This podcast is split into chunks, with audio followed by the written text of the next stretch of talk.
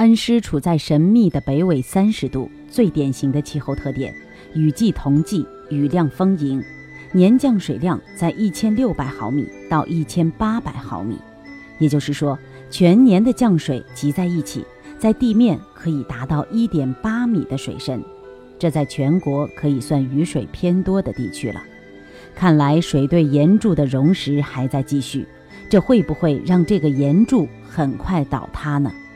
听众朋友您好，欢迎收听《民间怪谈》，我是主持人清溪，今天继续为您讲述湖北擎天一柱不倒之谜。万新南推测说，这个地区早期的气候是一个强降雨，而且是连续降雨的地方。留意一炷香顶端的那几棵树就知道了。万新南认为，岩石上的植物没有土壤保持水分，只能靠雨水成活。能长成这么大的树，说明雨水量很大。但是，树木现在明显在枯萎，正说明雨量在逐渐的减少。所以，恩施现在虽然还是个多雨的地区，但是比它地质形成的年代雨量减少了许多，对岩石的切割作用几乎停止了，雨水溶蚀的作用可以忽略了。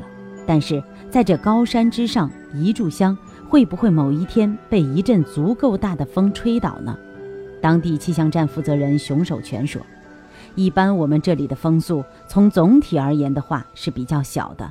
就我们本站，我们恩施州城内的这个特点，经常没有风，没有感觉，整个风轮它不转动，这种情况比较多。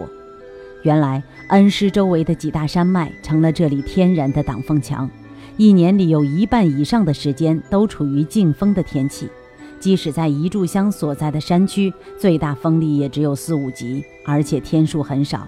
想想一炷香立在这里已经有上千甚至上万年的时间，只要周围的山脉地形没有大的变化，岩柱受到风的威胁并不大。万新南还说，这个石柱子实际上里头完全是紧密在一起的，是一个非常整体的东西。参照测量数据，同时考虑到目测误差。万新南推算岩柱的高度应该在一百五十米左右，而它最细部分的直径是五米。根据实验室得出的二点七克每立方厘米的密度，算出它底部的压力是每平方厘米四十多千克，这远远低于八百多千克的极限值。看来这石柱风吹不倒，雨冲刷不倒，也不会由于自身的重量将自己压垮。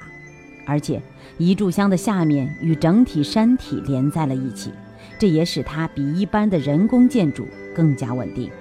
在经过多方面的调查研究之后，我们终于可以放下心了。这根看起来似乎随时都有可能倒塌的一个地质奇观，从目前来看是非常坚固的。